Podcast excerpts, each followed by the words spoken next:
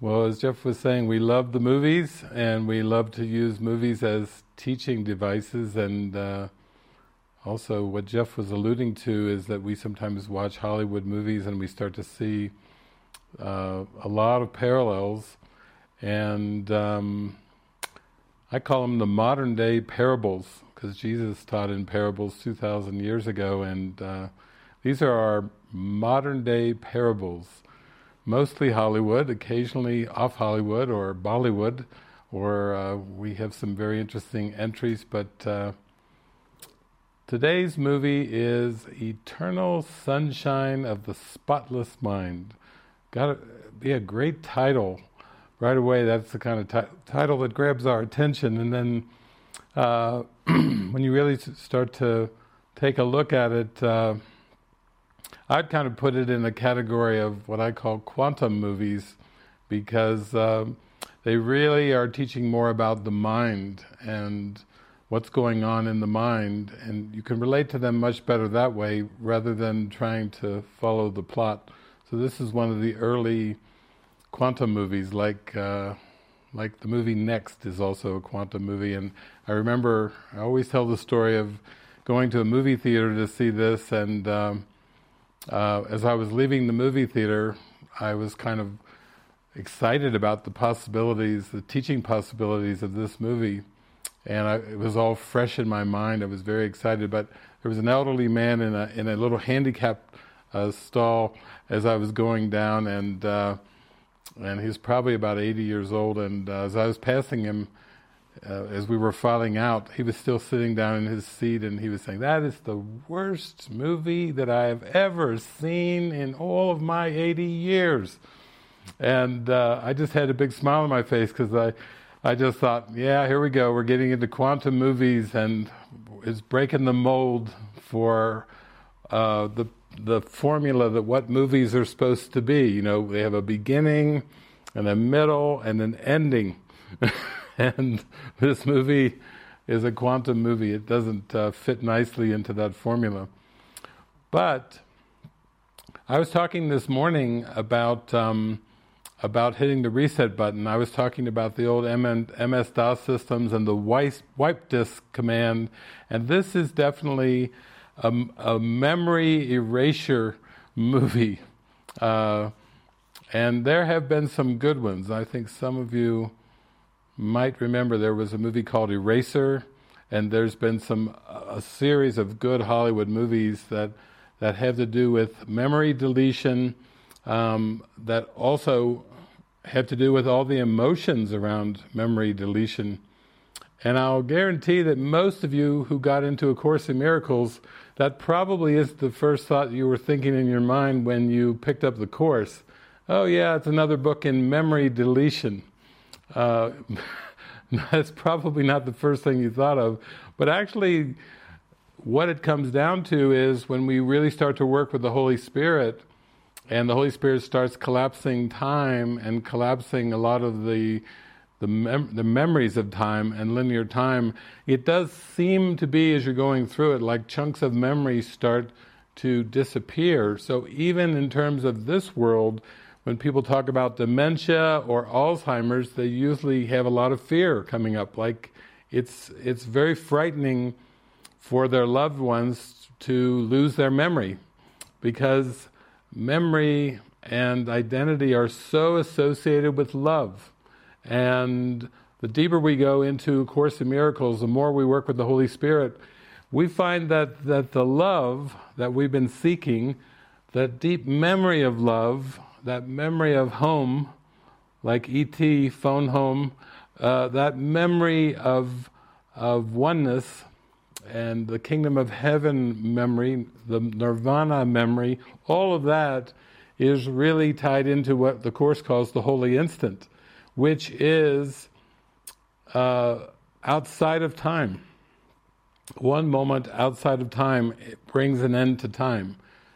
Um, it's kind of funny too that Svava just finished her uh, Divine Essence uh, album, and you heard a song from that. I played that at the beginning as a meditation, but when she was transferring her her songs across, uh, to I, her iTunes account just to put them on her phone, uh, she there was a funny thing that happened with one song, and the one song that didn't get transferred over uh, in her iTunes account was the one was the Holy Instant.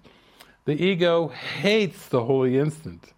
Uh, the ego can't stand it. I mean, the ego is not happy about miracles, but worse than miracles is the Holy Instant, where you remember God, where you remember light, love, joy, oneness, where all your memories of time and space have been completely, you might say, penetrated or erased, not in a, in a sense of real erasure, it's just that they never really were real.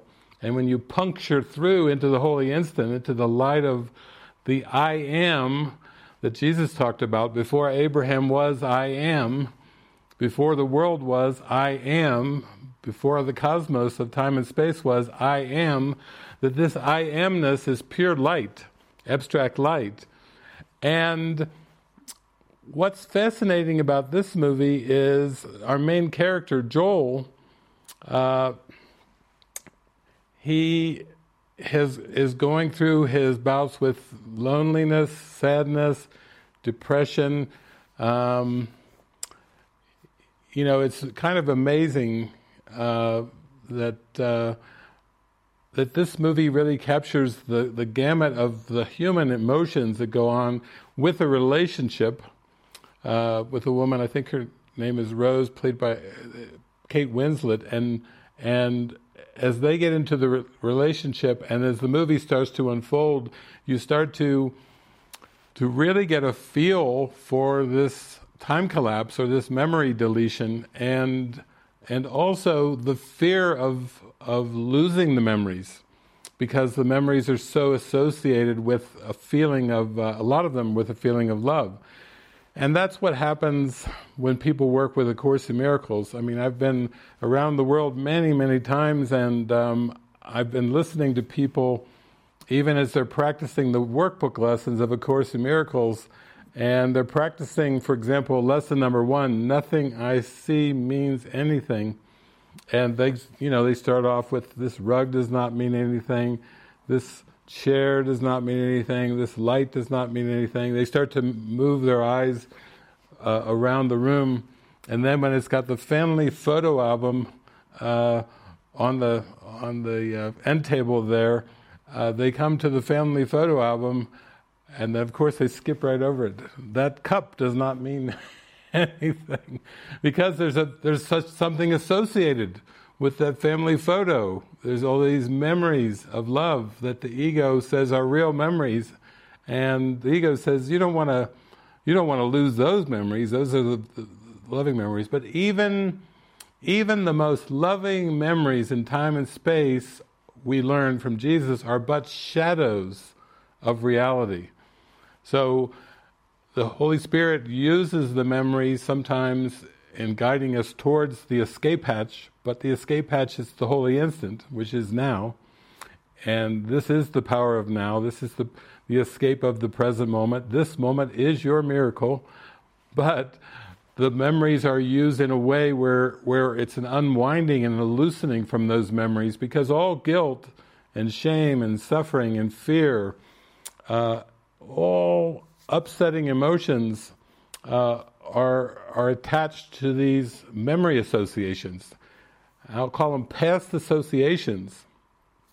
So we're going to watch a movie that is, is going to have a, a, a bit of a plot. You'll be able to see there's a bit of a plot going on with Joel, and it's, it's quite comical and humorous at times. Um, but also it's very, very profound because you get to watch your own emotional reactions as uh, Joel's memories start being deleted. And uh, you can just start to, to, pay attention to how you feel. If you feel any sense of, uh, of fear or regret, um, if you kind of put yourself in his shoes, so to speak, and you think of your own memories um, being washed and rinsed, um, that's that's kind of a, a good.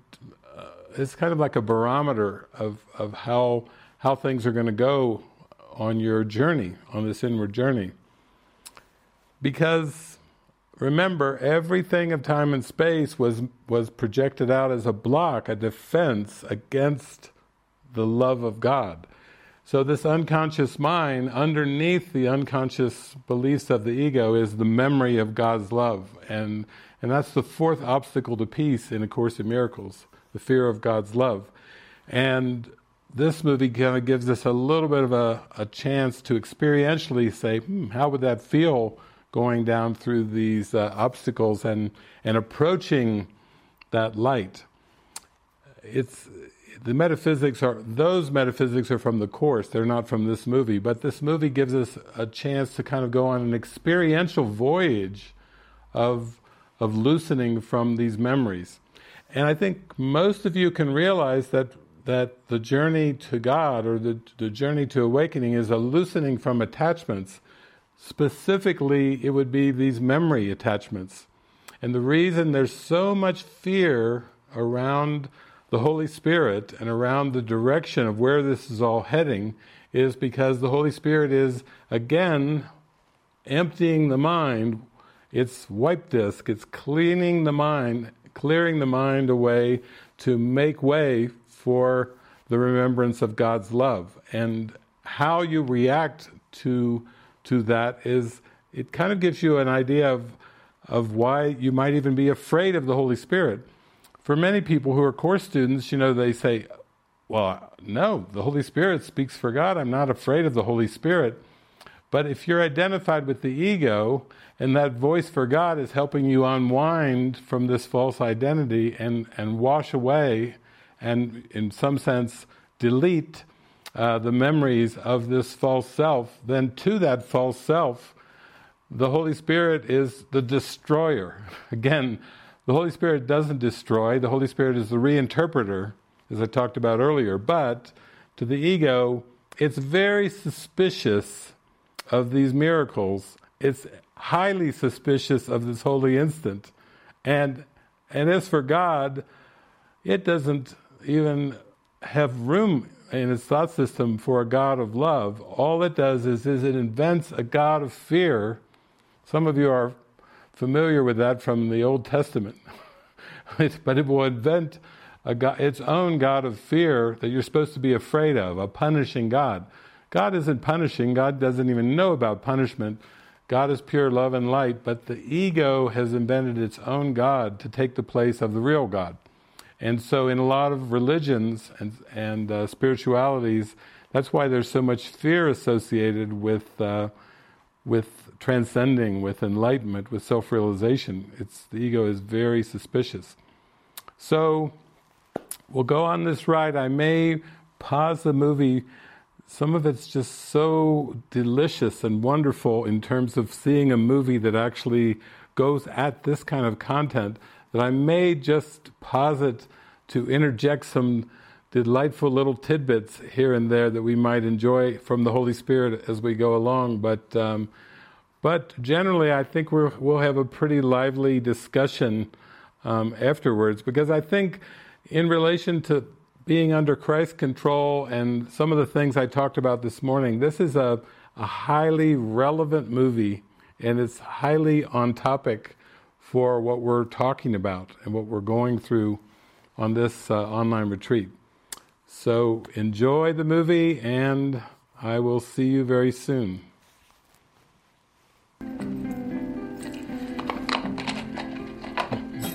Okay, it's positive there. Julie. Did you see? Oh. Did you see that look? Did you see that deja vu look? Like, I've seen this before, what are you up to?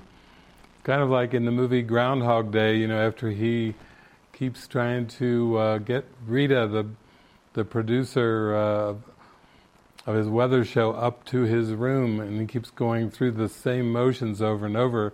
That's a great example of how the ego just uses past associations to make up an experience of love.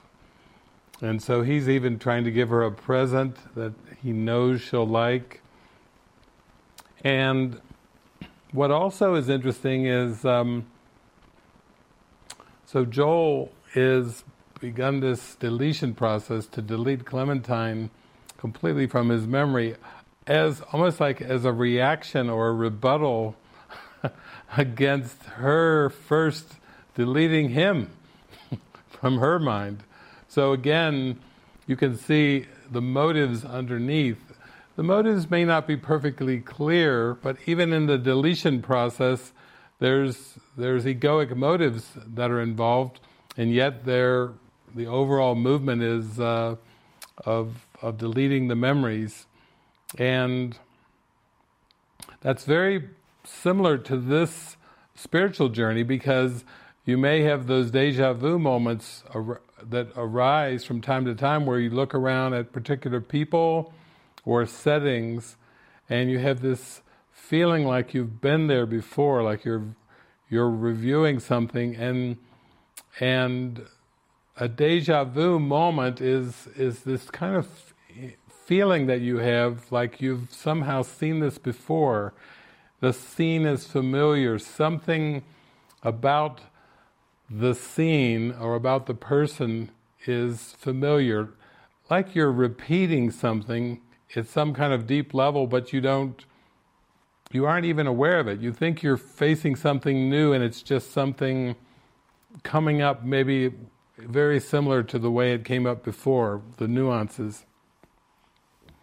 And there was one point where uh, Ken Wapnick, teacher of A Course in Miracles, said that the whole world is nothing more than a deja vu experience. Everything that we experience in our daily lives is simply the past being circulated over and over again, where we seem to be going through these repetitive patterns and loops. The faces sometimes change, the names change, but these same uh, patterns just keep looping and looping and looping. You don't really see that, you're not really aware of that until you get into a, an experience or some kind of a deeper perspective to start to see it. But you probably have read studies where people uh, will say, "I don't." They'll write a novel of their life, and they'll say, "It's the strangest thing. I I married like four alcoholics. I kept marrying, uh, being attracted to one, and then the next one, and the next one, and the next one, and some of these deeper unconscious patterns just repeating out, and lessons playing over and over and over. So, if that's part of the problem, is uh, is reviewing these images over and over and over and, and being caught in a loop of time from a larger perspective, Jesus adds a little bit to that and says, yeah, you you never really see anything through the five senses, and you're just basically mentally reviewing what has already gone by. Wow, that is deep. That contradicts our human experience when we think we go to a new place or meet someone new or try a new food or experience a new uh, kind of sensual pleasure or we have a, a, a painful experience with something and we say, wow, I don't want to repeat that day again. And, and, things stand out to us as if we're experiencing them for the very first time when actually Jesus has given us a little bit of a heads up clue at the level of mind. He says, No, you are mentally reviewing what has already gone by. So, whatever the mind desires and wishes in the mind, then the, what seems to be playing out on the screen of the world or in the dream world or the dreamscape is, is just a motion picture of what's going on in our consciousness. Wow, that's fantastic. I would have loved to have that in an owner's manual at the beginning of my life when I when I was a kid or a teenager so I could have some kind of perspective on what is going on with this world. He says again, you're just mentally reviewing what has already gone by. What has already gone by, but it seems to be happening again and again and again. It seems to repeat. It seems to be part of a routine. It seems to be just looping around, around, around. We've got so many movies uh, in our Movie Watcher's Guide to Enlightenment that have this loop. Uh, we keep coming up with seems like new movies every year. The what was the one? The Twelve Dates of Christmas we've seen re- recently. Before I Fall, Groundhog Day, uh, Looper, uh, Repeaters. Uh, if you want to really give yourself a real expanded uh, wake up call, give yourself one weekend, you just get a bunch of repeater movies, a bunch of looping movies, and watch them back to back. And see what you feel as you start to get more of this sense like, wow, I'm just watching the same things over and over and over and believing that they're different every time. Believe it's brand new. And wondering why I'm stuck in this loop and when do I get out of it. So in this movie, this adds a whole new a whole new dimension. This movie is adding that dimension of like a deleting process happening. And so in one sense, uh, that's like another added thing to the repeaters movie is where there actually is a higher power, a, a, a healer, the Holy Spirit, the intuition that is helping to collapse time and to delete these false associations. They're all past associations. They're all just make of the past. You might say that, that that's the thread that ties all the memories together. And that so contradicts the human experience. None of us are raised as children growing up that the past is just repeating. We're just looping. Imagine if your parents told you, now you're just going to loop for years to come, and don't be too concerned about making something, carving out a niche or making a name for yourself. Don't be concerned about your education. Don't be concerned about getting married and having children, you know, and and doing all these things that seem to be important in life, you've got to figure out this looping thing. Imagine your seventh birthday, they take you to Groundhog Day and they tell you, you really have to ponder and, and, and heal this looping thing, because this looping thing is driving you nuts. It's driving all of us nuts, because it's just looping the past over and over and over. So, in this movie, here he is getting his memories deleted of, of Clementine, and then he starts to get aware because he can kind of hear the overlays of the ones that are in his uh, his bed, his apartment there doing the deleting. They can hear the talk, and Patrick's talking, and and he starts to get this feeling like, oh my God! Now he's he's there's this younger guy who's who's taken up with Clementine after she's confused and disoriented, and after her memories of Joel have been deleted, and now he's kind of making some moves on her and using some of these um, different kind of memorabilia and things as part of his trying to uh, have her be attracted to him, and that's that's where we got to in the movie when you saw the look she gave. There's something that she's aware at some level. We're always aware of what's going on.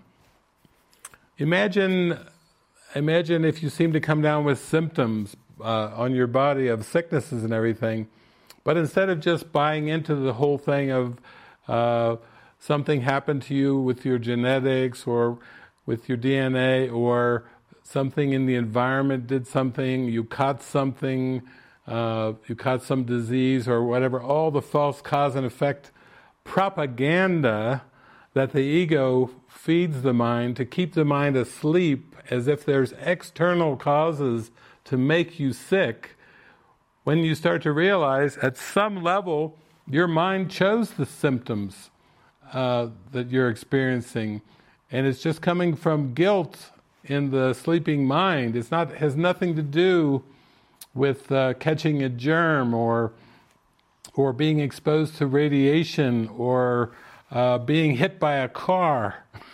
Maybe your body's all banged up and you're like, you buy that story that you accidentally were hit by a car and it messed your body up and you broke your arm, when actually somewhere deep in your mind you know that that that you selected all of that. Uh, Caroline Myss calls it contracts. Even before you come into what this seemingly lifetime, it's like prearranged contracts.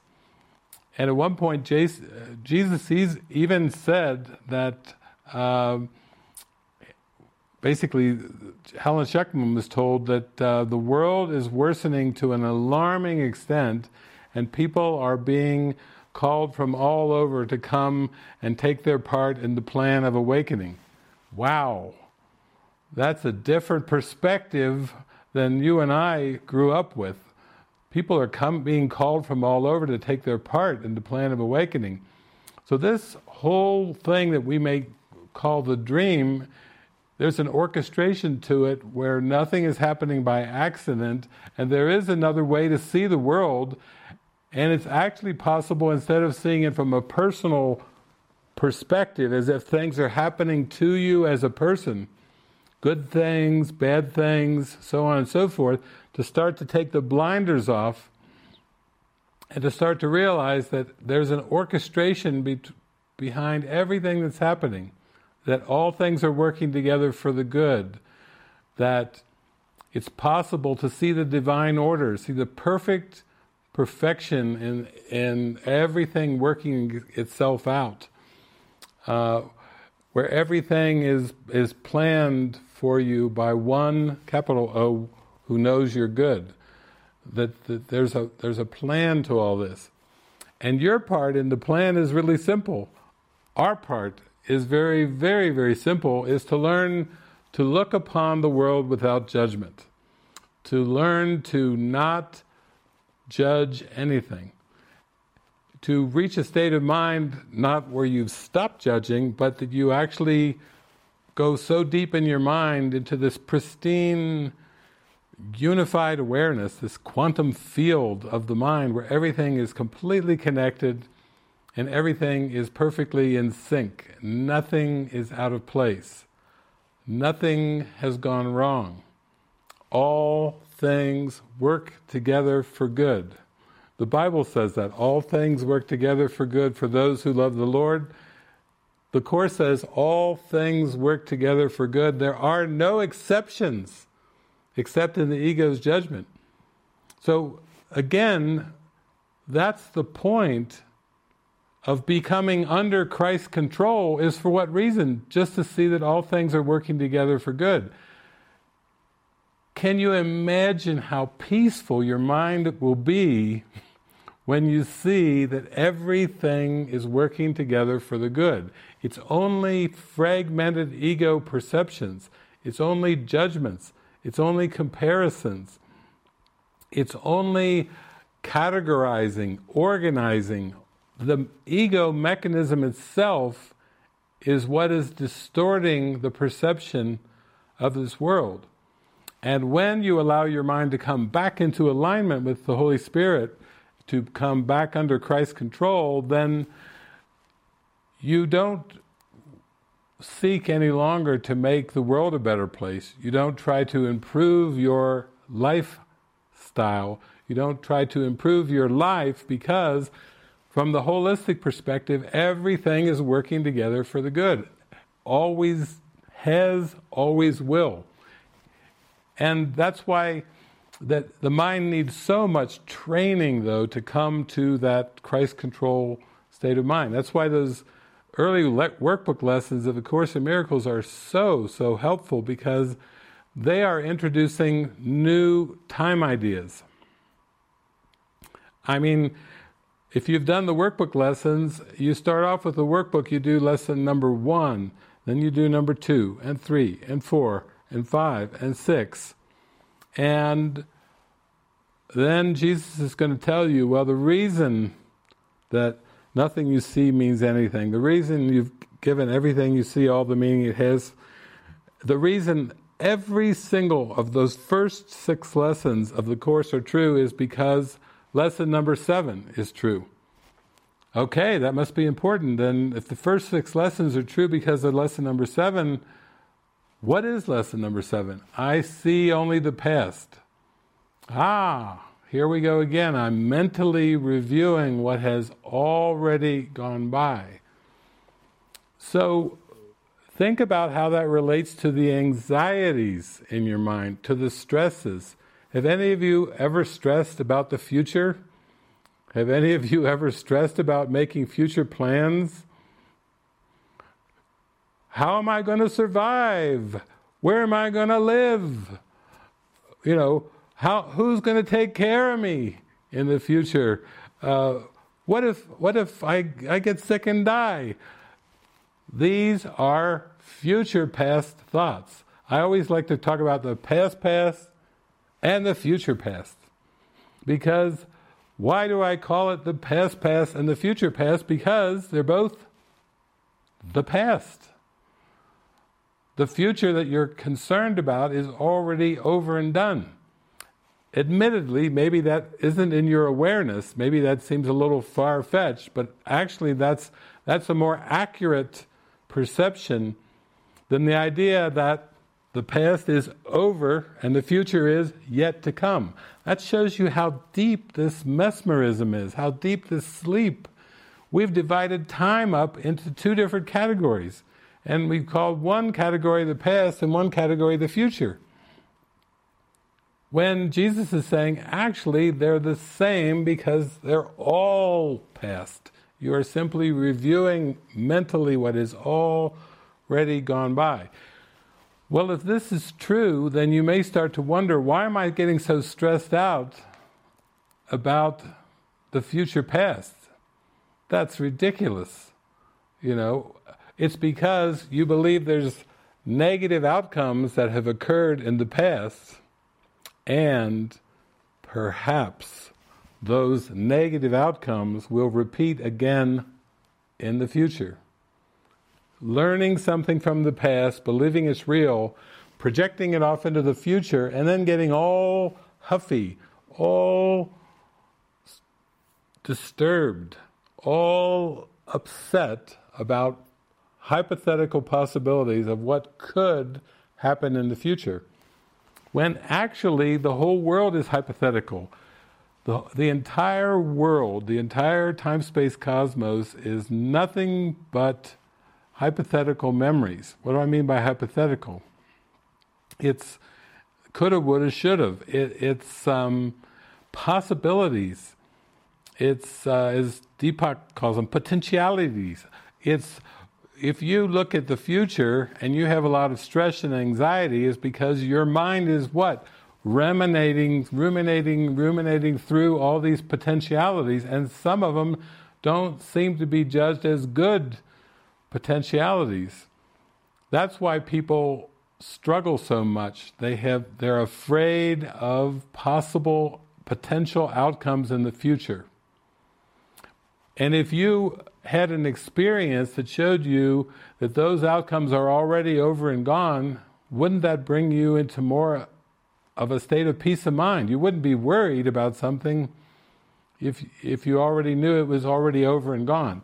So this is the metaphysical conundrum that the sleeping mind has found itself in, and this is the context for this movie because because basically there's a deleting going on, and um, memories, whole memories are being wiped away and deleted, and yet now Joel uh, has, you know, he had, had quite a lot of animosity and hatred toward toward Clementine and those. Uh, final couple memories uh, when when she came back and, when she smashed his car and everything, she, he had a lot of uh, unconscious hatred coming up. But now he's starting to suspect that that uh, this younger guy, Patrick, is going after his girl, even though he's already decided to delete her.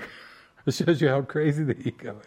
He's already deleting her, but he wants he's a li- getting a little jealous of Patrick, the the younger guy who's who's moving in on his uh, ghost girl, on his on his memories, which he's trying to delete. And so ultimately, you, when you move deeper in this, ultimately you just have to start to realize and trust that the Holy Spirit knows what's going on, and that this deleting or this wiping away, this cleaning and clearing the mind is actually a very, very good thing. Because it's back, it's bringing the mind back to that pristine, natural state of mind that was created by God. That's pure love and light. That, that isn't tarnished by these false memories. And as you start to gain confidence with this and you start to really trust in this whole movement, it's going to go from scary like, ooh, what's going to happen to me?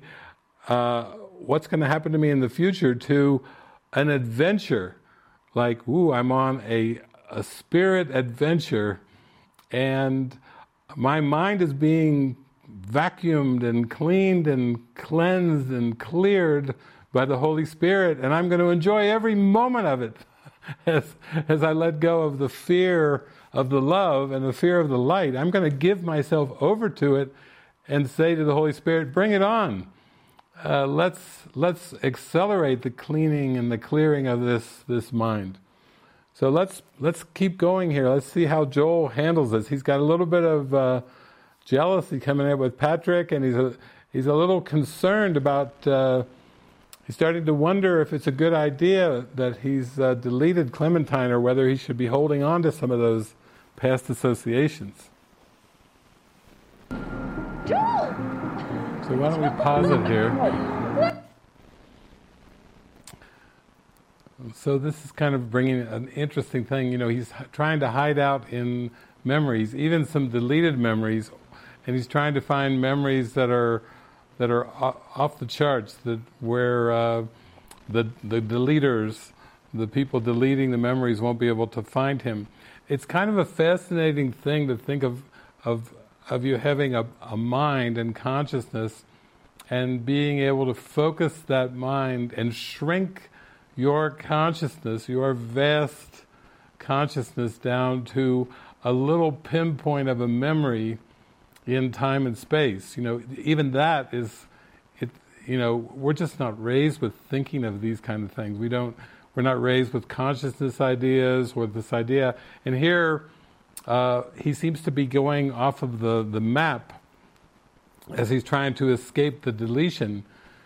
But ponder that. You know, last night when I was asking you, is there anything in your dreamscape, is there anything in your perception of your life that is holding you back from moving toward the light and towards waking up? You know, it's a fascinating question to start to think, oh my gosh, I've taken this vast consciousness, this expansive mind, and I've shrunk it down into a particular scenario or situation, but then use the clues from your situation, from your the things that surround you, the the people that surround you, the the uh, the situations and everything and you get down to that really deep question, what is holding me back? Is there are there things that are just memories, of course, it's all memories that I'm attracted to that's holding me back from waking up to my true reality? Are there things in the dreamscape, in the dream world, that are glimmering, that are alluring my mind, that are seducing my mind to stay in time and space versus releasing and moving on to much more expanded awareness, expanded consciousness. You know, that's the fascinating thing right now. As you're watching this movie, you see he's he's actually now has these good memories with Clementine. He's wanting to uh, to reverse the whole process. He wants to call it off. He wants to cancel it, and uh, and I know that's that's part of the spiritual journey too. When you start to things start to shift, you start to have these big heart-opening experiences. You find yourself uh, feeling much more expansive, and then there's a, there's an egoic reaction of wanting to grab hold of something, hold on to something, repeat something, cling to something, you know, and just the more you can have a perspective, a broader perspective on this, it will help you in the spiritual awakening. And it also helps to have a broader context that in the end, you're opening to these miracles, you're allowing the Holy Spirit and Jesus to use perception to expand your perception, to have a broader experience of who you are, to not feel so limited, to not feel limited to the person that you seem to be, not feel limited to the roles that you seem to play. Uh, some of you know there's a, there's an actor named Richard Gere, and Richard Gere is is known as a Buddhist, and Buddhism is known for reincarnation. And uh, one time I was reading an article where Richard Gere was saying the coolest thing about being an actor is you get to play all these parts as an actor and you get to see that you're really none of them. They're just parts. And so that's a that's a benefit right there. You know, just start to, to realize that the things that you're identified with in this world are very limited because they're made from limiting beliefs. And as you expand your your mind, as you expand your awareness, you're going to start to see that that you are not confined to simply being the person that you think you are. You are much, much more, much, much more than the person you seem to be. As you start to relax into that and open to that a little bit more, that's when you start to open to mystical experiences, which are very direct experiences that show you that you are much more than you thought you were. I mean, some of you, I mean, if we went around, uh, have any of you ever had uh, out of body experiences? Anybody had out of body experience? Okay, I see some hands going up. What is an out of body experience except an experience that shows you that you are more than the body? That's really what an out of body experience is. Because when you go through that experience, you're kind of a little surprised and you're kind of like looking down at the body sometimes or down at the room and so forth and going, hmm, that's funny, I'm looking I'm looking at myself, but but I'm looking at myself from outside myself. Well, you know, you can't be both inside and outside. Maybe the, maybe you're more than you thought you were when you have an out of body experience. That shows you. That's an experience that shows you that you're not limited to the body. That's a beautiful uh, experience like that. And and people have those experiences too when they they feel like they're falling in love or they feel very expansive. Sometimes people have had it during drug experiences or during different meditation experiences. It's, it's an experience of self that's not so limited, it's much more expansive. Those are just perceptual experiences, again, that your mind is drawing forth. you're teaching and learning that you're more than you thought you were. So, this movie, you know, if you take some of the mechanisms of it, you can start to realize that uh, even just in terms of memory, just just pay close attention to those memories and to the to the environment that you've surrounded yourself with. We'll say, in mind, your mind has has surrounded itself with with the perception. Uh, Jesus says the body is outside you, but it seems to surround you. It seems to surround you. You seem to have wrapped a body there, and you also seem to have these other characters and these other images that are part of the scenes and the scenarios, and the main question you always want to ask yourself, which will help with your awakening, is, is what is it for? If, if, if this is what I've drawn forth in my consciousness and awareness, there must be a purpose for this. And oftentimes, that's where past life regressions and uh, and broader perspectives off of the timeline can be helpful as well. Astro- astrology, uh, different things that show you some of these same patterns that are going on over, through time. They're really coming from beliefs in the mind. It's not time itself that's limiting you, it's the beliefs in the mind about time and about your identity that are bringing all these limits. So let's ride this movie out. It's been it's a pretty wild ride. It's been a wild ride for sure, but let's ride it out now and uh, and come to that beautiful saying uh, about the eternal sunshine of the spotless mind. That's this classic. Imagine having your relationships where your all your private thoughts about your partner are put on cassette tapes and are playing during your current relationship. I mean, talk about no private thoughts. You know, that's got to be one of our best no private thoughts uh, scenes. You know, that's that's really that scene is a spectacular uh, scene to go along with the, in the manual for teachers of A Course in Miracles. How do God's teachers deal with magic thoughts? So there they are, just coming together seemingly in a relationship in all these private thoughts, what they don't like about each other. Here they are apologizing, sorry I screamed at you, and then they've got all these thoughts playing there too. That really gives you a context of what forgiveness is. That all of these private thoughts, all of these judgments, are all made up by the ego, and it's the shame and the guilt comes from identifying with the thoughts.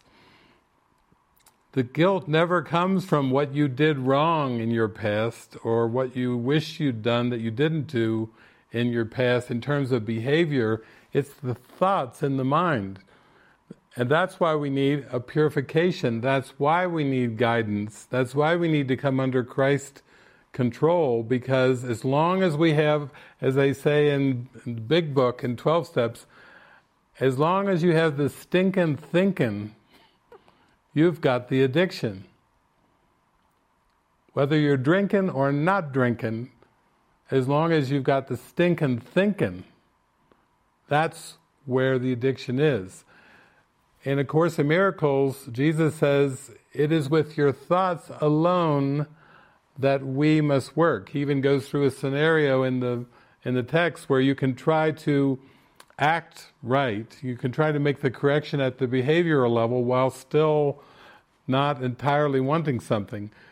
You know, like somebody who wants to uh, quit smoking and they they are able to stop smoking, but they keep wanting to smoke. They keep thinking about cigarettes.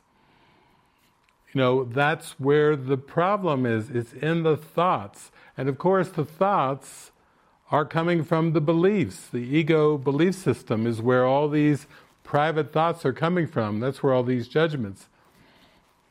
And that's what makes these relationships, like we're seeing with uh, Clementine and Joel, that's what makes them so volatile, seemingly, but also that's why they're the grounds of healing. You can wake up from this entire dream of time and space through giving the relationships and the thoughts, the judgments, the, the preferences, everything over to the Holy Spirit, over to Christ, and saying, I have tried to identify with these crazy thoughts.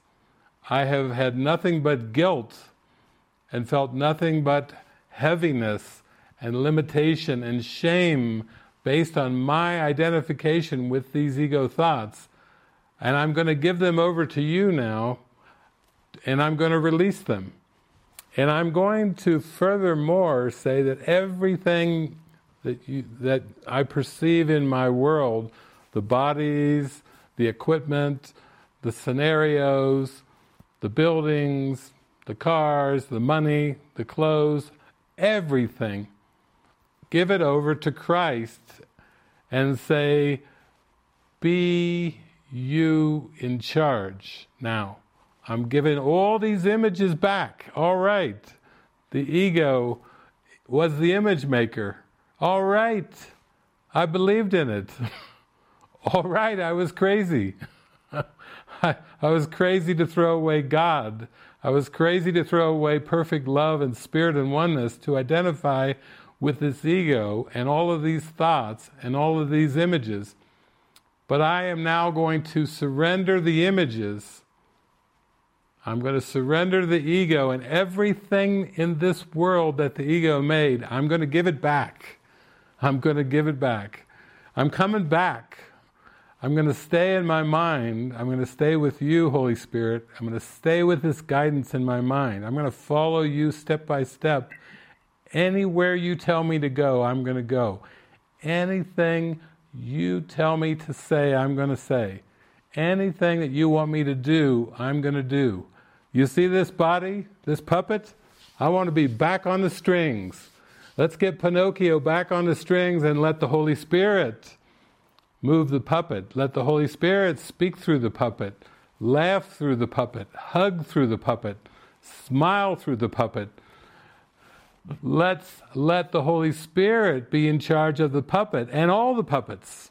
You can't just give one puppet away, give them all back, give them all, all the images. You give all the scenes, all the sets, all the scenery. You see that snowy scene out your window? Give it over to the Holy Spirit. Maybe you have a sunny scene. Give it over to the Holy Spirit. When you give it all over to the Holy Spirit, you put the entire world, the entire dream world, back under Christ's control. And you're saying, be you in charge. Now we're going to have some fun.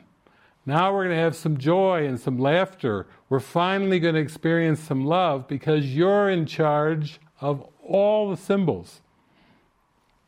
And what you are really doing when you do that is you are giving up control of the body, you are giving up control of all the images, you're giving up control of time and space and say, I just made a mess of it. Actually, I humbly say I made a mess of it when I believed in the ego, but now I'm giving it back. Now you reinterpret it for me. You reinterpret this world. You show me the world brand new. You make this world sparkle and shine. You give it back to me the way that I always really, truly, deep down wanted to see it, without judgment. Just let me behold the world anew. And that's what it means to say, let me see the world differently. I want to see, I am determined to see things differently. It's really to give it over, and you're saying, Holy Spirit, Jesus, let me see the world with you, completely free of judgment. When I believed in the ego, I was attracted to certain things, certain places, certain bodies, certain outcomes. And I thought it was better to be with certain people, certain bodies, certain places. I avoided certain bodies, certain places. I turned my back on certain bodies and places and turned towards other bodies. And you know what? That never made me happy. I was just, I was messing around with something that I really shouldn't be messing around with at all. I was making a big mess out of something that was never intended to be, because it never truly was. It's just these are images that God didn't create. God is spirit. God creates in spirit. I am spirit. I I am a creation of God. I have creations. They are spirit. You see, there's a perfect alignment with spirit, but you have to let go of trying to control the world. You have to, in, in the words of the Beatles, let it be. You really have to let it be. Those are words of wisdom. You know, you're letting it go. So, I don't know. I still don't know where Jason is, but I do know Michael's here. Michael's ready to speak, and uh, Jason, we still haven't seen him yet. the crew okay, take it away, Michael. I've got a, a, little bit here in the course that I thought interweaves so beautifully with what you're, what this movie is about, and what we're the direction that we're heading in with living under Christ's control. And letting go of everything. So, Jesus says in chapter 14, Nothing you have ever learned can help you understand the present or teach you how to undo the past. Your past is what you have taught yourself. Let it all go. Do not attempt to understand any event or anything or anyone in its light, for the darkness in which you try to see can only obscure. Put no confidence at all in darkness to illuminate your understanding, for if you do, you contradict the light and thereby think you see the darkness. Yet that darkness cannot be seen, for it is nothing more than a condition in which seeing becomes impossible. Do not be concerned about how you can learn a lesson so completely different from everything that you have taught yourself. How would you know? Your part is very simple.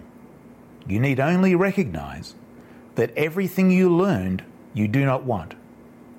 Ask to be taught and do not use your experiences to confirm what you have learned. When your peace is threatened or disturbed in any way, say to yourself, I do not know what anything, including this, means, and so, I do not know how to respond to it. And I will not use my own past learning as the light to guide me now. By this refusal to attempt to teach yourself what you do not know, the guide whom God has given you will speak to you. He will take his rightful place in your awareness the instant you abandon it and offer it to him. I do not know. it feels like an ex- exclamation mark from what you said. That's it. We're punctuating this.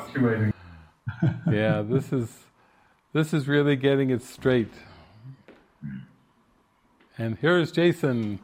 He materializes on the spot as soon as I say, I do not know where Jason is.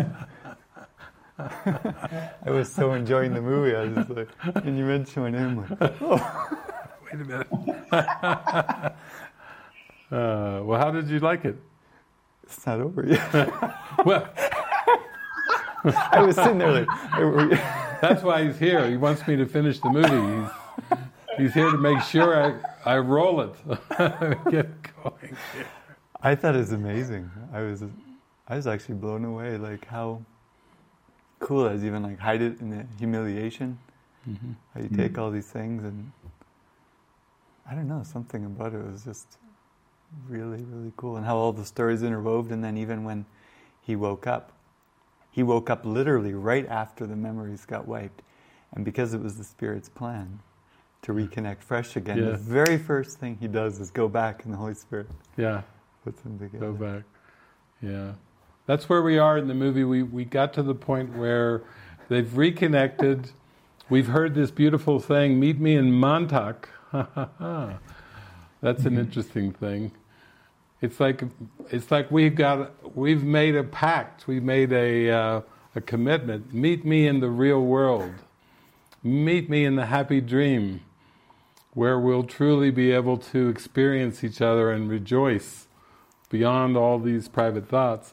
But uh, that's the meet me in Montauk, and, and I just I still love that scene that we just we we froze it at, where the where the tapes are playing. Oh yeah.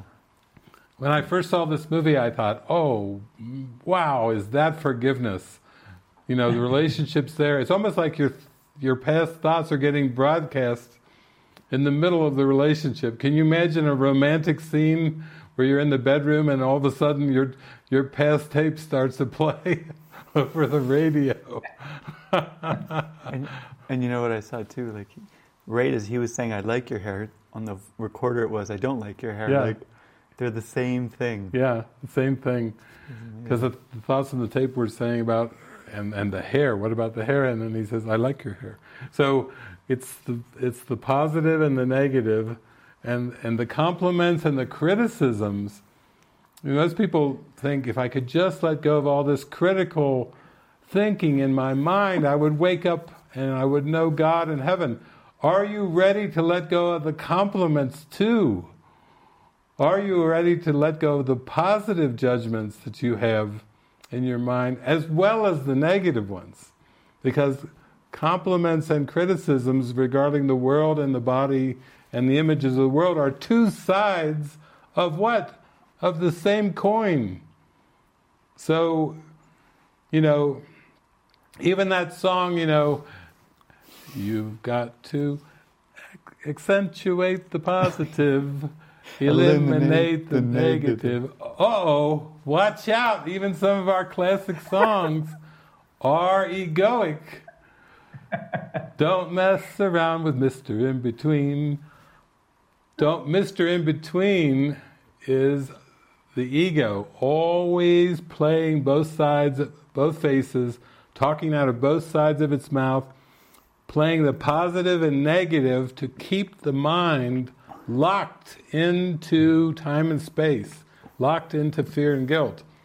So next time you somebody says, "Are you willing to eliminate all the negativity from your mind?" say, "Yes, I am." And I'm willing on top of that to eliminate all the positive in my mind as well. Now, now you're getting into A Course in Miracles.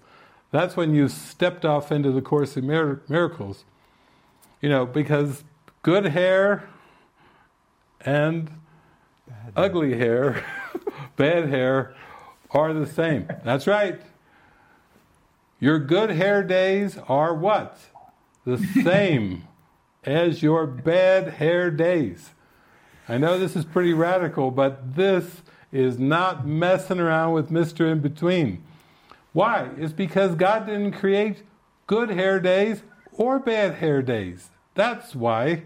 That's the reason.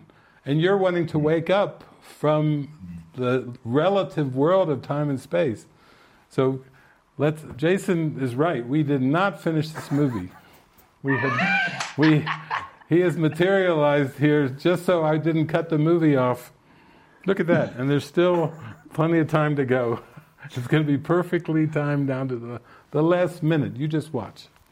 Okay, let's let's wrap this up. Everybody's got to learn sometime. What a great song to end on is is they both went okay in in the face of the private thoughts there was something greater, there was something more important. Love prevails, love transcends. It's so beautiful that even with those relationships, that's the value of the relationships that they it's like giving your mind permission to let the thoughts up and even be acted out in front of you so you can see what you believe. I mean, when people ask me, they say, "Come on, it it can't all be working together for good. Why? What is so helpful, David, about an abusive relationship? What do you think the relationship is mirroring? The belief in abuse. That's why it's helpful. There really aren't abusive relationships in the sense that everything is a is, a, is either ex, an extension of love or it's a projection of the ego. But if the ego is mostly unconscious and you don't even know what it is, then you can see how relationships allow the mirroring, showing you actually what do I still believe in my mind. If I'm irritated, if I'm annoyed, if I'm angry, as Teresa was using that example earlier about getting angry about um, not being included in the the Facebook group down under. You know, that was a perfect example how how it, their thoughts are either projected or extended. Loving thoughts are extended, and then everything of the ego is is projected. And then through the projection, you get to see what you believe, and then to let it go. So that's the value. That's the value of relationships. If you're ever wondering what's the value of an abusive relationship, it's the relationship is just showing you that you still believe in abuse. That's that's what it is. That's the value. And then you can let it go. But you can't let go of something that you're not even aware of. And to think of it, all of time and space is, is the projection of that abusive idea. Whether it's projected onto God, how could you leave me here in time and space? God didn't leave anybody in time and space. Uh, whether it's projected onto partners, parents, politicians, military generals, tyrants, dictators, all of it is projection coming from the mind, and there really is no evil. It's the projection of this belief in ego is what goes for evil in the world. It's just a projection. So this movie really gives us a chance to really take it back. That was the that was uh, Svava's song at the very beginning. Take it back. When, they, when they, she said okay at the end, I saw that somehow as forgiveness of like, okay, even if those thoughts seem to play out again, mm-hmm. they're not mine yeah. or something like okay. Yeah, especially since she was talking about. She said, "I'm going to get bored with you. I'm going to do these things." You notice how they covered both ends. You know, when he was having all these thoughts about, oh, she's just going to go off and fuck everybody, whatever that was in the thing that said, and, and she said, I don't do that. And he said, I know. you, you see, he just was letting go of the past, all of those past thoughts about her sexuality and how she uses sexuality and her motives for sexuality. She says, I don't do that. And he says, I know. Now that is letting go of the past. You know, that's really letting. And then she said, but I'm going to get bored with you. And, you know, she started to go into the, the future thoughts. like, this relationship's doomed because I'm going to do this and everything. And he says, okay. Okay. he was cutting off the future, all the dire future thoughts. So to me, isn't that beautiful? That was a beautiful, beautiful, practical example of forgiveness, letting go of the past and the future, or as I say, the past past and the future past. Because the ego is, is the ego invented linear time, and the ego invented linear time to take the place of eternity. And as long as the mind is riveted and believing in linear time, then that's where the, the guilt comes in. It doesn't matter whether it's aimed at the past or the future. Very profound. Okay, we've got time. Let's open it up. Jeff. I just want to too, I just I love the uh, just the whole blank slate, you know, the tabula rasa state of mind, and that at the end, that's where it started and where it finished. Basically, that they went off into the light. You know, that that was the. Yeah. It was just went off into the love. There was nothing else besides the love. Yeah, dancing, dancing off into the white light. just frolicking. yeah, that's beautiful. Yeah. Okay, we're interested if you had any insights or any major discoveries through that movie. Let us know. Okay, Christy, hand up. Go ahead, Christy. Hi, hi, David. Hi. So, I, I wrote down a couple things while the movie was going, and um, I'm not sure that I really need to understand this. I feel like I'm sort of um, involved in paralysis analysis or analysis paralysis, but essentially, what when you're when you stopped and you were talking about your commentary um, about all we're doing is dreaming things that have already happened, and I thought I don't like the dream that I'm having, and how can I have a happier dream? And I thought, well, if all we're doing is a past review doesn't that negate my ability to join my mind with Holy Spirit and have a happier dream?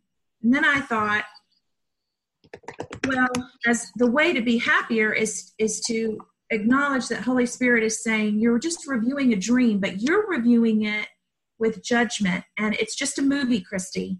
It's not real. don't get sucked into the emotion. Um, and essentially, I started to feel like, okay, I can't create a happier dream. Everything that's happening in this lifetime of Christy, it doesn't really matter. Okay, so then I started thinking about the example in your life. You acknowledged at a certain point in your life that um, things felt uh, disappointing and you started to join your mind more and more with Holy Spirit. And I thought, okay, wait a minute. David actually altered his dream, he altered his life trajectory by putting Holy Spirit in charge. So I guess my question that I would love to dialogue about is I'm sort of thinking in my mind, is the script already written? Did is the script already written?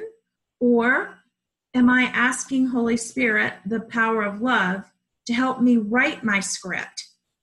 I'm either in a dream review state with mm-hmm. zero personal control, and the only way I can be happy is just sit back and watch this movie and ask Holy Spirit to interpret it and detach my emotions, or I'm in some sort of individual mind mirror, like this egoic kind of sick consciousness is projecting, or I'm in some sort of mass consciousness mirror effect so I guess I'm wondering, how do I have a happier dream? And and is the script already written, or like how have you made your? Let's say you never made the choice to follow the course or come under Christ's control. Is the script already written for you, and then you would have just lived out a, a different existence? Um, or is there some way that by joining our minds with the Holy Spirit, we live a, a different trajectory? and again, I, I, I could be asking this question, you know, like getting way too. The ego loves this, so you can tell me stop all this if if I need to. Beautiful, Christy. Well, we'll make it really simple. That when we say the script is written, that's just really the key word there is written is the past. Is I see only the past. So, so definitely all of perception is past. But there is a way of looking on the past that is joyful. There is a way of looking on the past that makes it a happy dream, that makes it a dream of non judgment. And you're asking the question like, using the parable of David, like, I want this for, I want this for myself right now. I want something really practical that I can really hold on to, uh, and like a torch that I can carry to light my way. And I, when you were talking, I thought, oh, yes, it reminds me of lesson 135 in the workbook. Uh, and in that lesson, Jesus spills the beans. He gives you, he says, you can really stay in the joy if you'll just avoid doing three things. That's it, only three. He just puts three in there. And I, when I first read this in lesson 135, I'm like, oh my gosh, he's giving me the keys to happiness because at, the stage you, you don't really come into the awareness that everything is past and that's like the, that's the happy dream at the end of the rainbow. But you're asking for something that I can practice. So Jesus is telling you, you know, Stay, stay in the moment, stay in the miracle, stay present, and you will, you will stay present. If you do not activate the past, organize the present, or plan the future. Those are the three things. That's all you have to remember. You just have the big smile on your face. You don't have to analyze, you don't have to figure it out. You just, that's your light. Do not activate the past, organize the present, or plan the future. You can see that you are giving up control if you follow those three.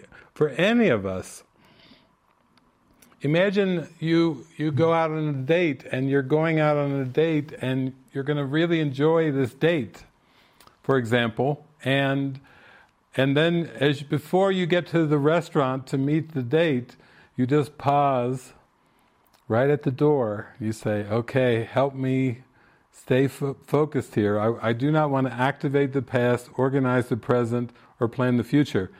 You're not going to be trying to judge the date based on anything of the past. You're going to be meeting there fresh, spontaneous, in the instant. You're going to be there, you know, seeing that you're just there for that holy encounter. As you see him, you will see yourself. As you treat him, you will treat yourself. As you think of him, you will think of yourself. Just as an example, you're going to be so focused on meeting this date for the very first time without any sense of, of, of precognition, of any sense of the past. You're just going to behold them as if for the very, very first time. You're not going to activate the past. Second thing you're going to do, you're not going to organize the present. Don't organize the evening. Let's say you're meeting for an evening date. You're not going to organize the evening. They bring you that menu? No. You're not going to use past references for ordering from the menu. You're not going to judge the waiter. You're not going to judge whether you have to wait in line for a table for five minutes, ten minutes, a half an hour, an hour, or whether it's there given instantaneously. You're not going to organize the date. How much fun it is not to activate the past, to meet totally in the present, to not have to organize the date. Well, there's a lot of stress off the whole thing. You don't have to organize the date. And then, most importantly for this first date, comes number three. Do not plan the future. That's the problem when people go on dates is they have a pretty strong agenda of wanting the future to be a certain way. Maybe they're thinking, I hope I get another date. Maybe they're thinking, I don't ever want to see this person again in my life. But see, there's all the judgments, but those judgments are also being projected off into the future. You see, it's a it's a whole time scenario that's going there. So when I first read that in lesson 135, you know, don't activate the past, organize the present or plan the future, I thought, wow, this is going to be interesting. To try to live that way, to try to make those habits. Imagine that for some of you who are watching, you may be thinking, well, that's not going to be really good for my job or my career. If I, maybe you've got uh, a management job and now you're giving your life over to Jesus right now and you're saying, here, I'm not going to activate the past, organize the present, or plan the future. That could mean some shifts and changes are coming with your job or career.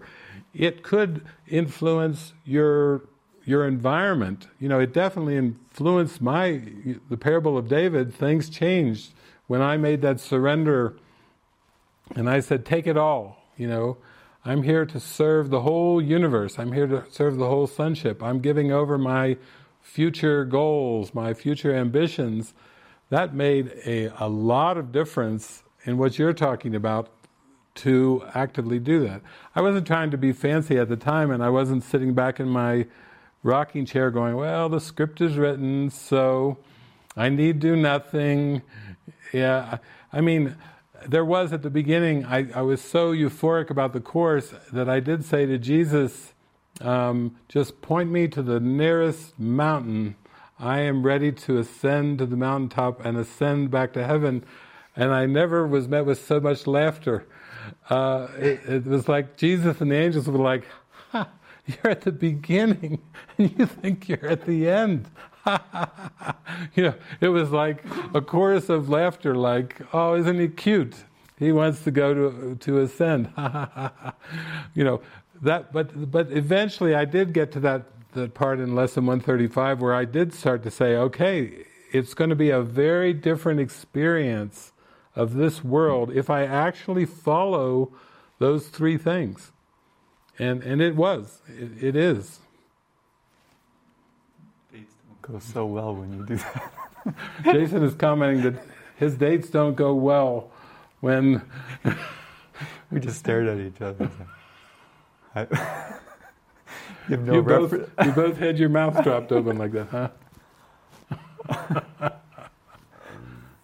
I hope that helps. I hope that was practical, practical enough. Very good. How are we doing, Jeff? Oh, We're going to five. and I'm, I'm, we've gone past the hour, but I'm just so curious. I, I just would love to hear from you after that movie because my goodness, was that a knock your socks off movie? Knock your Okay. time, time space socks off. We do have a couple of, of hands still raised. Um, next on the list is Portia. Go ahead, Portia. Hi, everybody. Are you going to change my screen, Jeff? I'm still seeing you. I, if I talk, it flips us. So. Oh, hi, everybody. Hi. Yeah, this whole, uh, from the get go, this has been a great conference so far. Oh, I call it conference, my old Mormon lingo, a weekend retreat, online retreat. Um, you know, when I was hearing, I've heard, I've heard so many things stated that make me so grateful uh, one of the things that was shown in the movie, I, I remember back, and I certainly have a long way to go. We all we all do. Uh, just last night, I kept hearing the song "Only the Beginning." Only the only the beginning of what I want to feel forever. You know that one. Chicago. And then David, you just said it, and I think there's this thing that says, no, you should be far ahead. But the idea of a new beginning in each moment is really exciting. It feels so much better than, okay, now what? Right? Like the excitement is there. And I remembered back when you were talking just a few minutes ago, when the movie was just ending and they both they both were looking at each other with that notion of yeah, I might just really not enjoy this, but I really like you so much. I'm going to do this. Like both sides of that.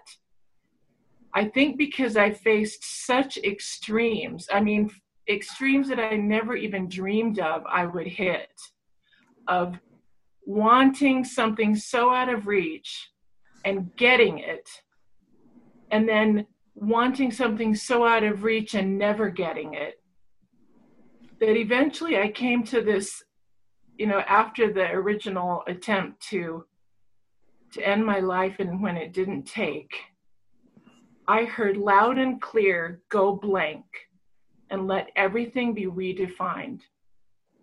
That's when I found the 12 steps. And then a couple years into that, I found the course. And, and so I was all about redefine, reinterpret. And whenever I feel myself wishing, like a good example, one time I was sitting in an AA meeting and I'd been in the same meeting for about two years. And a couple of my favorite people didn't show up. And I thought, dang, they're not here. And that happened for like a week. And I saw it bright and clear Portia, you're giving it away to duality again you're making your happiness dependent upon circumstances. I went, hell no, not going to happen again because that's so, it goes both ways. The, the heightened excitement and the attraction and the positive can get bored in repetition. It can get boring. It's like, oh, I got to have, you know, twice as much of something to make it have that same happy appeal. Hmm. And the other way, you get so disappointed that you can't enjoy something very full of potential to serve your highest happiness because it's, well, those two people didn't show up. Darn it. So I just, um, I like that movie for showing that kind of, you know, whether they see it or not, the way that I see it is you see, okay, I'm looking at duality again attraction to it, aversion to it, and if and i've spent the last year or so kind of wondering why am i feeling kind of murky why am i not feeling that abundant firework joy that i felt for a couple of years and it is because i've been looking at duality very very small steps into it at a time but taking my preference, driving myself by my preferences. And it's happened just very gradually. Um, but the last couple of months, I've been so aware that I don't want that anymore, that it is just a change of mind. It is that remembering what it used to be like and how how unfulfilling that can be. So, you know, I'm really um, I haven't been on an online retreat for a while because I just, I've been just like uh, yesterday, Helen. I really loved what you said. I completely have these blocks that come in. I've heard guidance for years, this last year I've been feeling like, well, was that really guidance? I don't know if maybe my mind is so powerful that I'm putting out the word on a billboard because I like that not because I'm hearing and, and being completely surrendered to serving the highest purpose, whatever it is. Um, and you know, I'm I'm glad that I don't believe in the old birth and death timeline anymore because I'd be I'm getting old. And I'm getting too far into the later years. You know, I'm over 50. I'm 57 next month. Wow. It's too late to say, um, that this isn't important. like I get nervous that if I'm getting it wrong by this stage, I, I can end up homeless and poverty stricken and toothless, you know, like a back lady. uh, so that those fears come in, but they don't feel anything like before eight years ago when I when I really finally stopped the whole shebang. Um, and thank I'm so grateful. And I'm so, you know, I know I love David when you introduced to that new woman um, who was born in Iran. I've forgotten your name. But I'm like, yeah, you got to come to this train. This train with the living miracles, even though I don't like want to come live with you, I used to think I did. You're the only train on this course that seems to get it's all or nothing the in between just doesn't cut it not for what i want you know I, and i do go to a lot of different groups i have and um, i just go with love and i love to hone in on what i hear that is correct and just sort of glaze over what i feel maybe isn't so serving um, but welcome to anyone new here i've been to a lot of different areas of, of course in miracles uh, focus and I stick with the cut and dry. And I really appreciate that about you, David, you, Jason, all the people I've met through your community. I mean, I meet them all the time. And I'm, I'm really grateful. So uh, thank you for yeah. this weekend. Thus far, I can't wait for mm. tomorrow. Yeah, thank you. Long, thank you for hitting the high note. You know, that's that. That's that. We are going for it together. The non-duality. You know, we can we can even redo the, some of these old songs. Got to eliminate the positive and eliminate the negative, and don't mess with Mister In Between. You know, let's go cold turkey on duality. Uh, let's go all the way with with oneness. Let's just let's go abstinent mm. on uh, duality. Let's let's have a fast. You and I can join.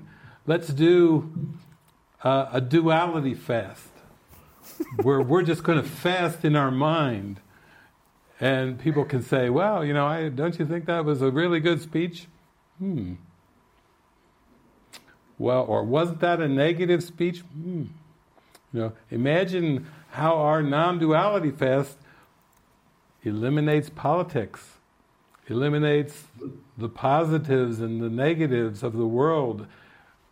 The news, what would the news be if it was all the same?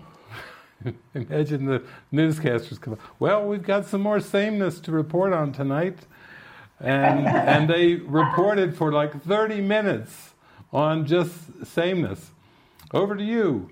What did you see with sameness today? Well, I saw some sameness. I was down on Third Third uh, Street and Eighth Avenue, and I saw some major sameness going on down there. You know, if everybody was giving Pretty their miracles, and and and and giving the sameness. Make this year different by making it all the same.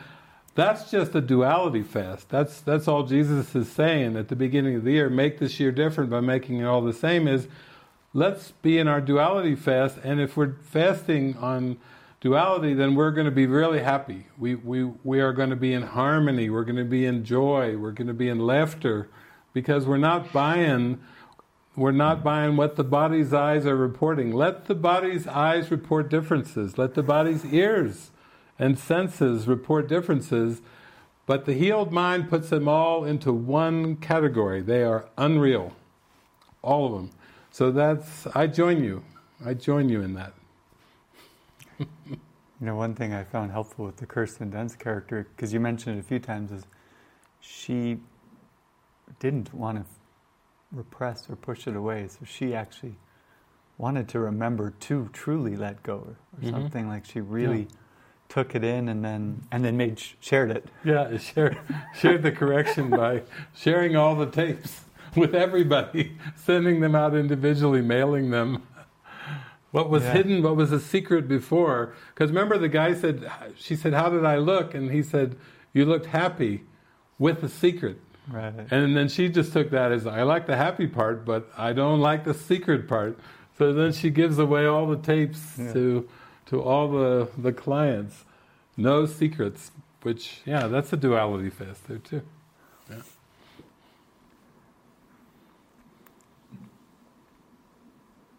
Okay, Jeff. Okay, a couple more hands. Um, Julie Bergeron, go ahead, Julie. Um, this movie, it's funny. I've seen it uh, a couple times, like maybe three times, and it's. I don't think I've seen it that way. it's the first time that I, because I, I um, yeah, I had resistance. Uh, even even uh, today, when I was going, oh no, no, you can't erase all that. No, no, no. And then and then at some point uh, david you started talking and and and i realized that oh my goodness i was resisting the the cleaning or the the, the yeah the erasing of of of the memories. And so um it's the good and bad, right? So erase the bad, keep the good, and that's to me just uh, made a big shift inside of me. Um, and uh, yeah, I, I, hang on to. Uh, I I hang on, and at the same time, through the movie, I let it go. Um, anyway, partially, um, and it feels so good it was scary at first like oh no no no no we don't want that mm. but yes we do because so we can be in the moment and um, um, so how how about like do we erase do we want to literally erase the memory like like uh, the good memories like being in mexico at the quantum immersion with you and having those amazing experience of being in in the in not in time anymore and and being in the quantum moment and do i erase that? I don't want to well, again, it's that's where you, like Michael read that part about uh, just let go of of everything you think everything means, uh, and and say, you know, that that really keeps you in the quantum experience. You know, that's really what we want is to stay, to stay quantum, to stay expanded, to stay non-judgmental, to stay joyful, and and the way you do that is, yeah, don't activate the past, organize the present, plan the future.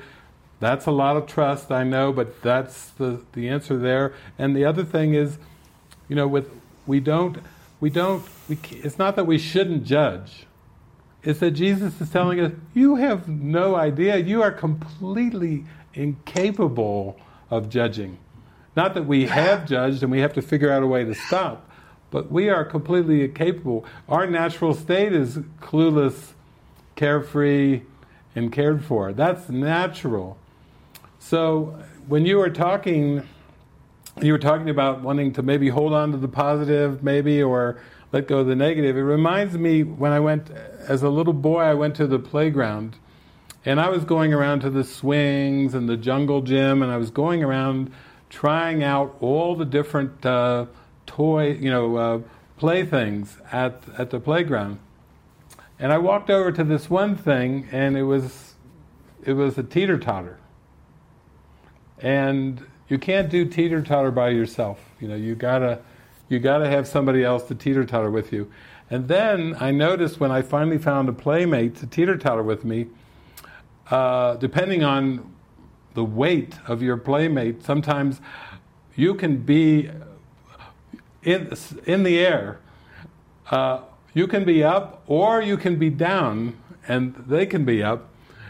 And it's it's a great way to to release inferior, superior.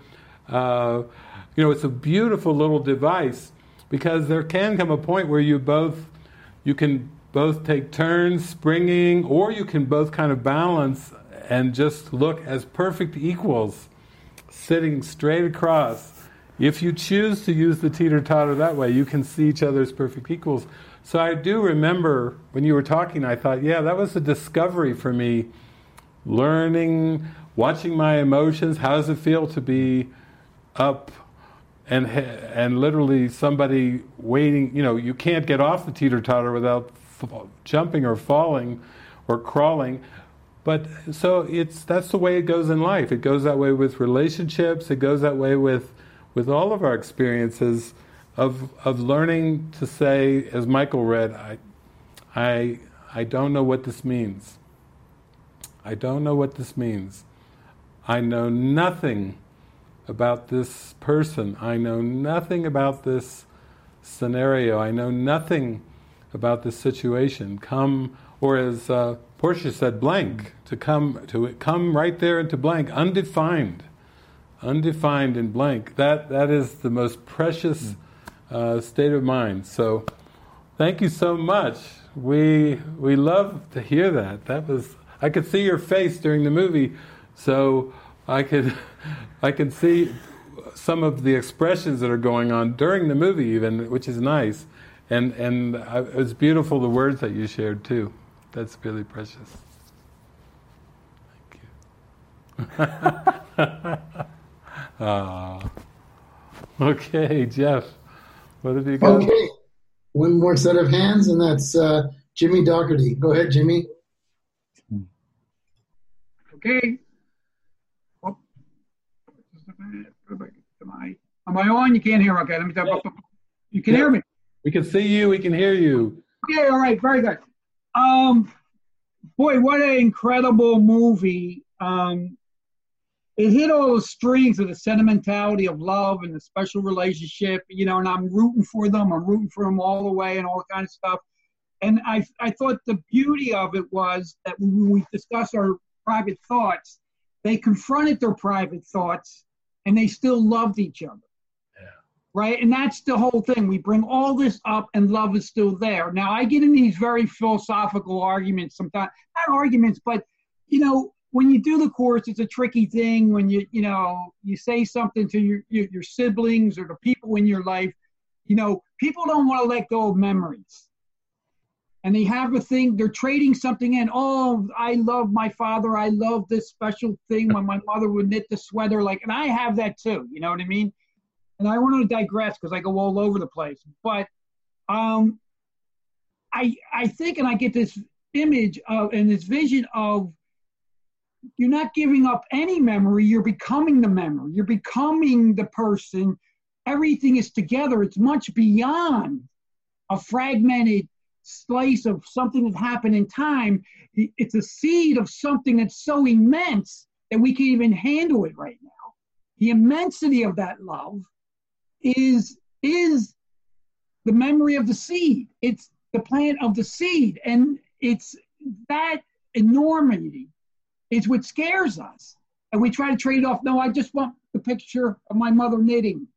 You know, I just want the picture of this and just, you know, um, there's like there, there's other metaphors. Uh, we're just scared of that tremendous love, and we think we're trading something off, and what we're trading in is that we we're everything. We're every we are our mother, we are our brother, we are our sister, we are the, the, the teacher that yelled at us, we are the bad memory, the good memory, all together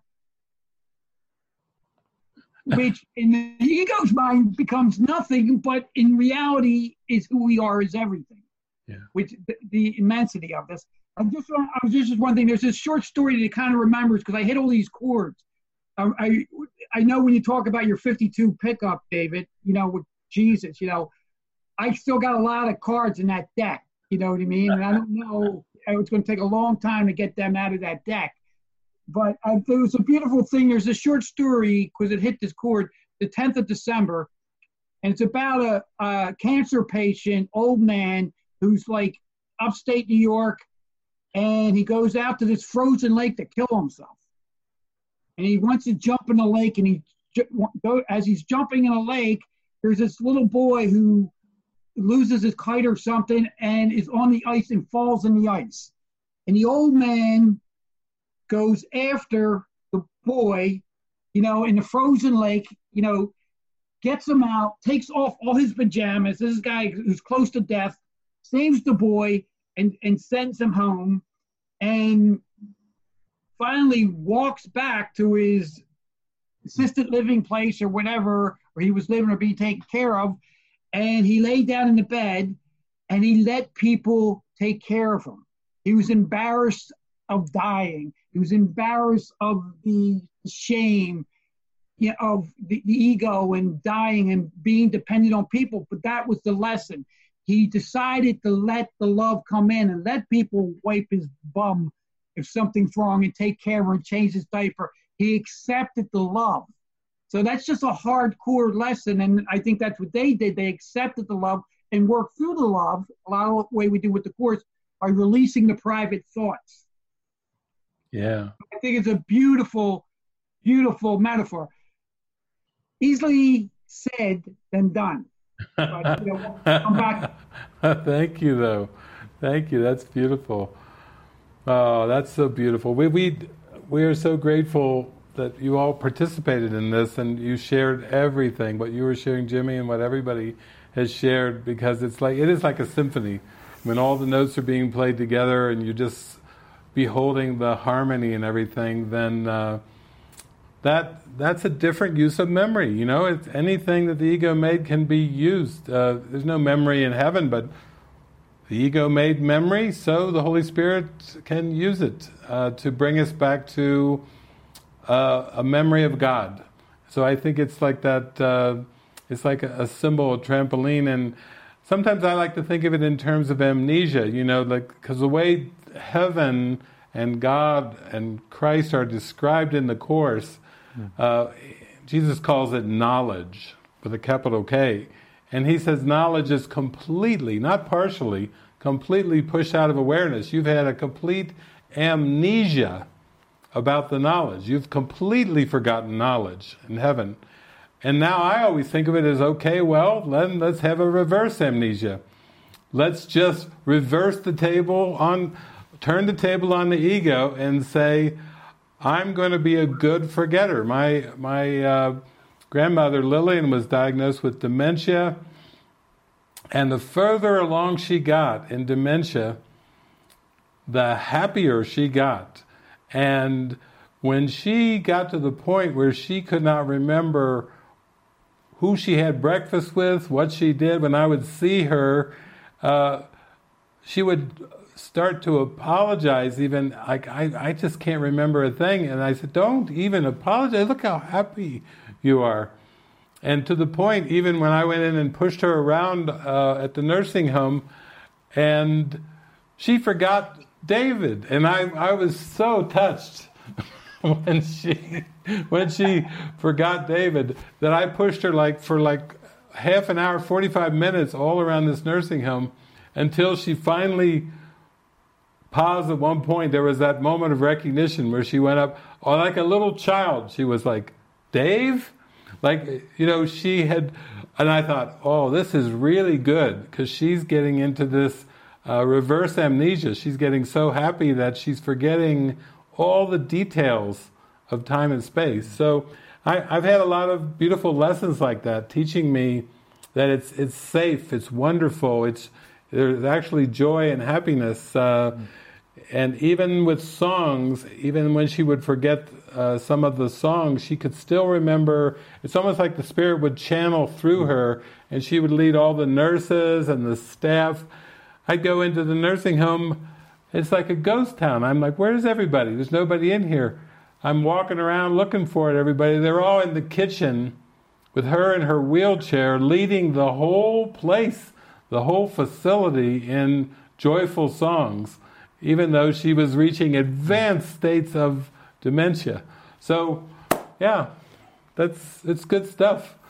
You know, easier said than done, but we're going to do it. we're, we put our mind to it. Fast on duality. Yeah, yeah. Fast on duality. Well, thank you. It's yeah, wow. We've rolled on to 4:30 here, but we will be continuing on we have some one-on-ones now too. Oh. Um, there's a team that has said yes. I've seen the spreadsheets. I put my name down by a few, and I've seen some other names. So some of you might expect some calls. Hopefully, you're not in Europe. if they are, it's wee hours. Yeah. But actually, uh, we will have our other session, and there will be some one-on-ones before then. So, mm-hmm. so thank you all for sharing this with us. It's just been a total blessing and what a great way to share your life. We're sharing our hearts and our lives together in the most profound way, and it feels very, uh, very touching for all of us. And we love you all so dearly. So Thank dearly. you. mm. Thank you.